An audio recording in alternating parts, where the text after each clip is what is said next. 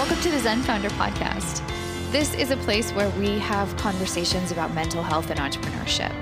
We have a pretty broad conceptualization of what mental health means sometimes depression, anxiety, sometimes relationships or physical health. The goal here is to bring some calm into the crazy roller coaster of ups and downs that is life for many entrepreneurs. I'm your host, I'm Dr. Sherry Walling.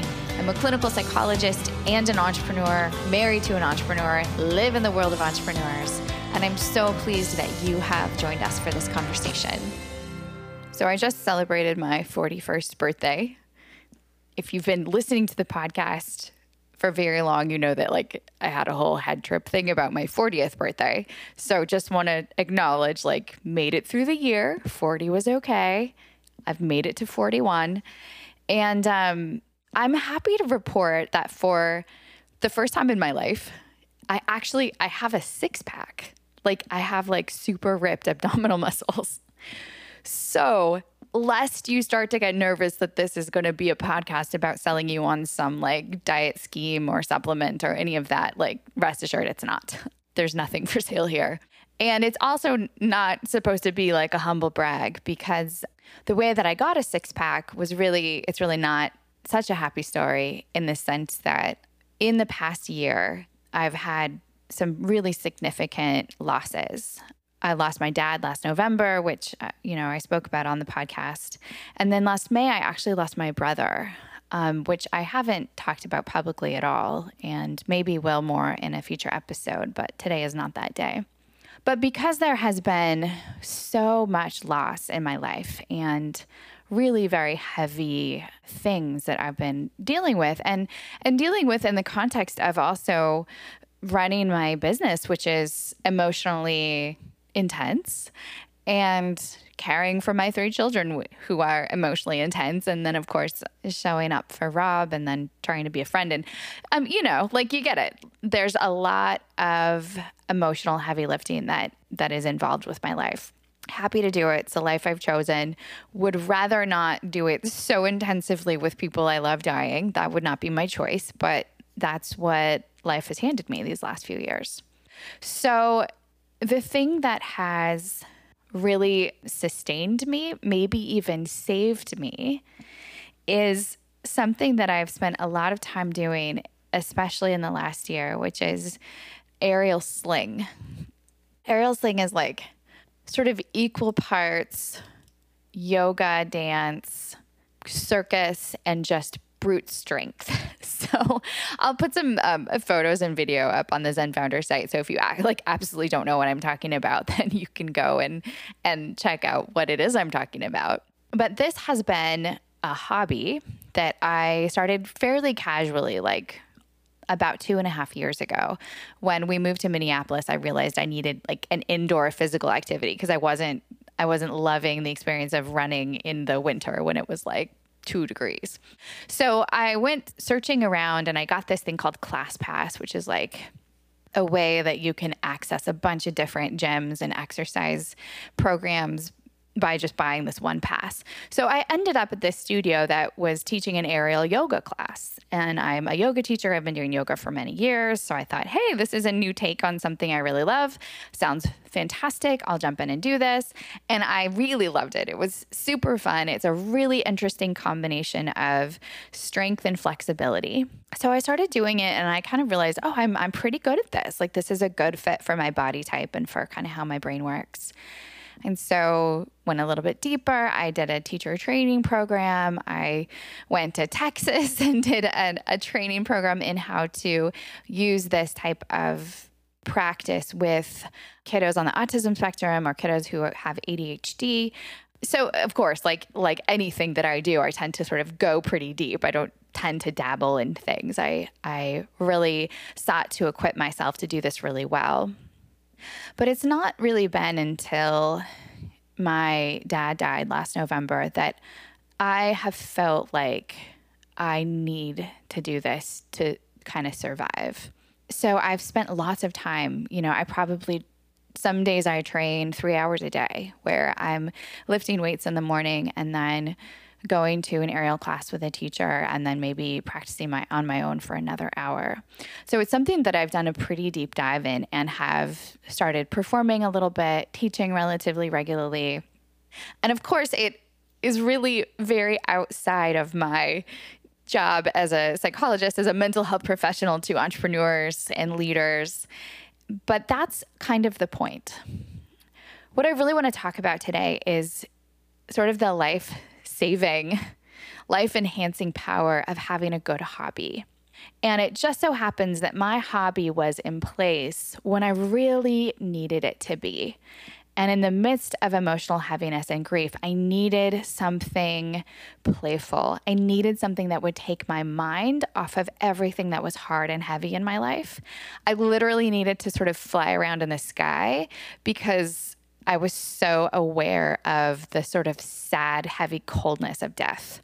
So there's a lot of counterbalancing, counteracting things that were going on with my hobby that really helped me feel like I could grieve and cope effectively because I had this other thing in my life that brought all of these alternative emotions to the surface. And yeah, it just so happens that now there's a great byproduct of like having a really strong body that, you know, feels really good at this point, you know, my ripe old age of 41.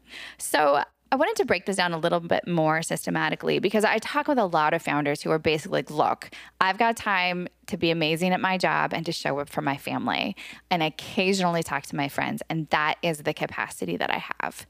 And I really want to push back on that because I think that those outside of work hobby kinds of activities have so much power to help protect and sustain our mental health, not even just under extreme or extenuating circumstances, like sort of what happened to me in the last year with these two deaths. But when we have a good hobby, a good alternative activity that is not taking care of our family and is not working on our business, we are able to cultivate neurological flexibility.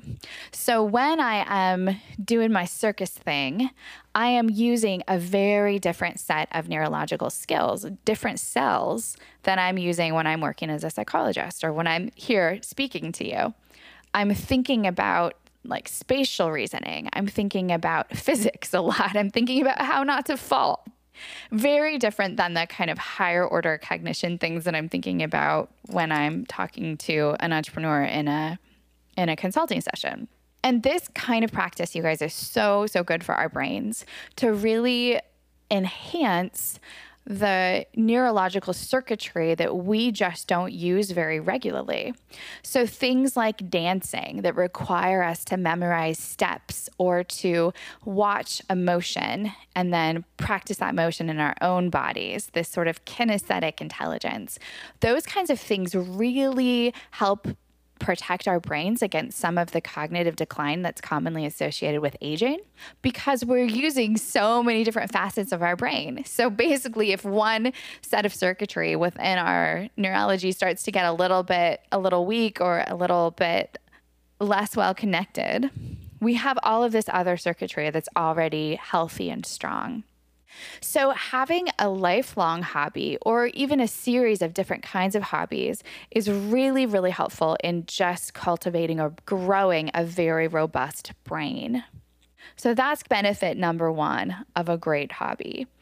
And benefit number two is really the, the psychological benefit of, of fun, of joy, of having a break from the set of emotional and problem solving tasks that are normally on your plate within your business, within your family, and really allowing for a different set of emotions, a different experience, a true break from the tasks and challenges in your daily life. So that has neurological benefits, but it has these psychological benefits of like when I am learning a new trick on the hammock, when I'm practicing a new circus move, I experience the benefit of like, watch it, try it, practice it five times. And if it's a simple trick in the course of, you know, 10, 15 minutes, like I've accomplished it. Woohoo, get to check that off my list. That's a great little dopamine rush for my brain. In my daily life, I'm working with entrepreneurs And we see changes and people are getting better and people's lives are improving, but it never, it really doesn't usually happen in 15 minutes. Like it's a very different timeline of that dopamine rush of checking something off the list. So in my hobby, my emotional life has a very different experience because I'm learning something quicker. It's a different pace, it's a different reward system. There's a very different feedback loop. And of course, now in my hobby, I get to work with different kinds of coaches and trainers. And I'm now learning about choreography and how to perform and all of these things that I have never done in my whole life, you guys. I've never been a dancer. This is just a whole new world for me. And so it's such a welcome shift from the kinds of things that are my day to day psychology in my work and family life. And I would say a third benefit of having a well chosen hobby, something that you really give yourself time and space for, is that it helps fill out our relationships we have talked a lot on the podcast about the isolation and the loneliness that can go along with being an entrepreneur or being a leader of any kind. When you are the person who is on the top, you are carrying the weight of your business, the weight of those responsibilities. And often you're the only one who who knows the full range of challenges and problems that you are thinking about within the context of your business. And that can be quite isolating. One way, it's not the only way, but one way of counteracting that is to really cultivate relationships outside of work where you are spending time with other people who like to do the same things that you do. And it's also this great equalizer when we're in leadership or positions of authority, it can feel like it's hard to be sort of on equal standing with everyone around us. And that's not that's not like a power trip thing. It's just kind of reflects a different level of responsibility. But when we are in our woodworking class or playing on our soccer team, or in my case, training with the circus crew, it is a really different relational self that comes out we aren't in charge. It's not our responsibility to cultivate connections. We get to be a learner. We get to be a participant. We get to be part of a team without the inherent burden to lead the team all the time. And I think that can also cultivate this great relational flexibility where we get to have different parts of our friend self activated by being part of a great hobby. So, what makes a good hobby? Unless all of you want to go out and uh, play with a circus, let's think about the the qualities that make a hobby really powerful and helpful for us in terms of protecting our mental health and enhancing our ability to be amazing at our work. So, one of the things that I think is most important is absorption. This is that you are doing an activity that requires you to be all in. You are not distracted. You are not thinking about a problem at work or thinking about a problem with your kid. You are all in. So, people who do woodworking or glass blowing, like if you're not paying attention, you could get seriously hurt. In my case with aerial, if I'm not paying attention, I can easily fall or I can miss a step in a trick and get tangled or stuck, which does happen to me sometimes. So the the demand for ideally your body and your mind and your emotion life to be all in on something is really, I think, what makes a good hobby and really yields those neurological, psychological, and relational benefits that I just talked about. So, thinking about the kinds of things that really capture your attention. Maybe it's painting. Maybe it's even like hardcore cooking, you know, things that are like, oh, I have to do this right. I have to pay attention. I have to focus. Otherwise, it will have a bad outcome. I think that's a really good mark because, again, you're just on this brain vacation from your daily job, from your daily life, and you get to explore different parts of yourself. I also think the best kinds of hobbies, especially for founders, are hobbies that are in some way interactive.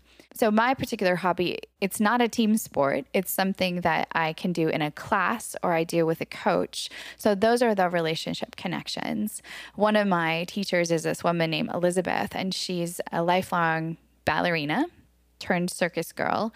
And Elizabeth is on the autism spectrum, which she's very public about.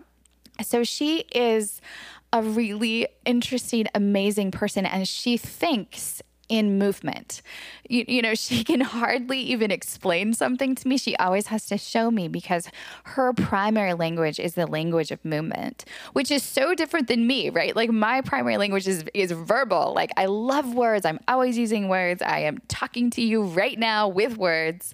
But to be able to form this deep relationship with her that is really different than the entrepreneurs that I spend most of my time with is such a delight. So it doesn't necessarily have to be like a team sport where you're on a soccer team or a volleyball team and you have a lot of camaraderie with other people. If that's your jam, amazing. But also your teachers in your hobby can become really important fixtures in your relational life. And I will say, that the third thing that I think makes a really good hobby is that emphasis on those different neural networks.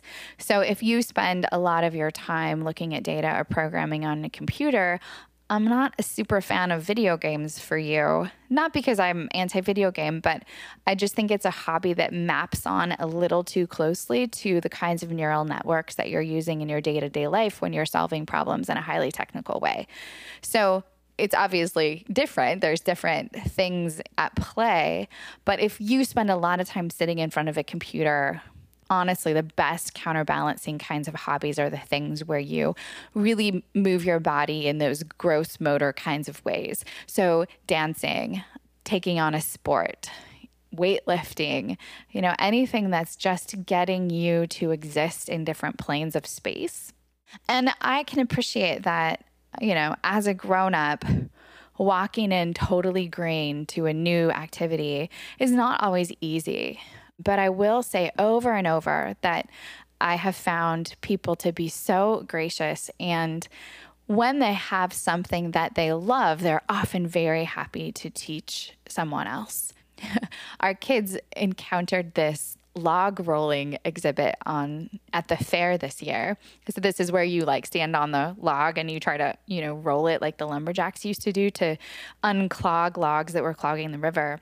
And I happen to know the woman who was hosting this demonstration. Her name is Stacy, and she got all of my kids up in this little kiddie pool rolling on the logs and she was so engaging. She has such a spark about her as she taught them to do it that that spark is really contagious. And guess what? Now, uh, this fall, all three of my children are taking log rolling class. So, hey, welcome to Minnesota. So, there is something so great about being in that learner mind and about finding people who have deep joy in their hobby and are, are engaged and excited about teaching you. So, always and forever, the problem that people bump into with this conversation is the problem of time. And I'm very sensitive to that. I can appreciate that. But if you are an entrepreneur, I do know that mostly you control your schedule. And I do think that there is often some windows of opportunity that we don't always pay great attention to. For example, that you might take your yoga class on Wednesday at noon that you might work with your woodworking teacher or your glass blowing teacher. You might set up a one on one lesson Mondays at three, that you are master of your schedule. That is why you are an entrepreneur. For many of us, it's the freedom and flexibility to do our lives the way that we want to do them. I know that I train pretty early in the morning. I am uplifting weights and up practicing usually at 5:30 or 6 a.m. That works for my body. That's not, you know, me being a hero or anything. I don't feel morally superior because it's easy for me to wake up early. That's just what I showed up with. And so I have to carve out that time and protect that time before my kids get up. And I will say that going deep in on a hobby does cost you. Like, I have made less writing progress in the last nine months since I've been doing such a deep dive into this particular activity. And I am less available, you know, for some of my friends' outings late at night if I'm doing a performance or if I'm doing a special training. So it comes at a cost you have to make sure that it's a good trade off for you. But I also think that there are so many benefits that we tend to undervalue because they don't feel quite as productive. But a hobby is something that is an investment in your long term well being. neurological flexibility, physical health, relationship connections, things that bring you joy and are fun. And I will say, and I do often say to most entrepreneurs, I think we're too busy not to create some kind of space in our lives for these kinds of activities.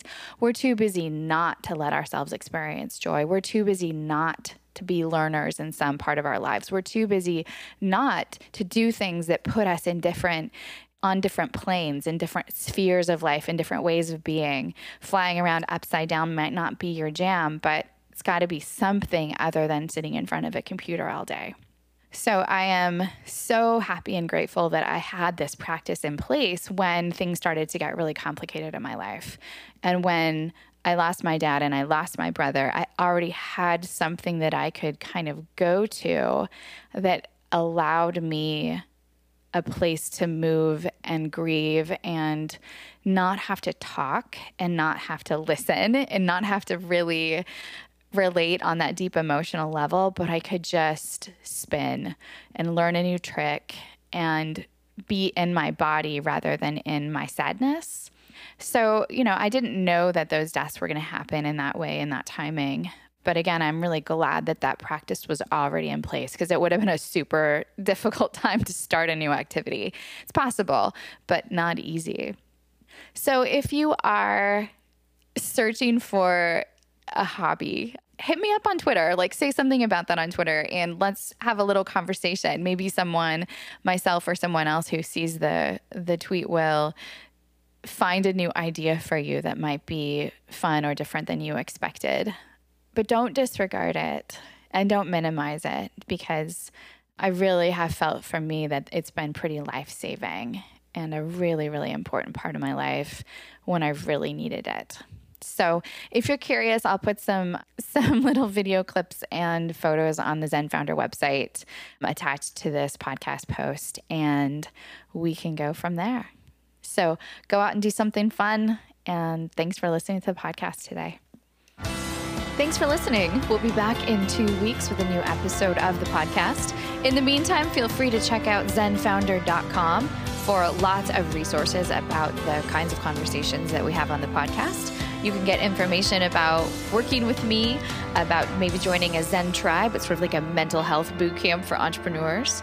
We also have lots of content on our blog, links to resources in our courses and books for sale. So check us out there, and we hope to provide anything and everything that you might need to make the entrepreneurial life a little bit easier.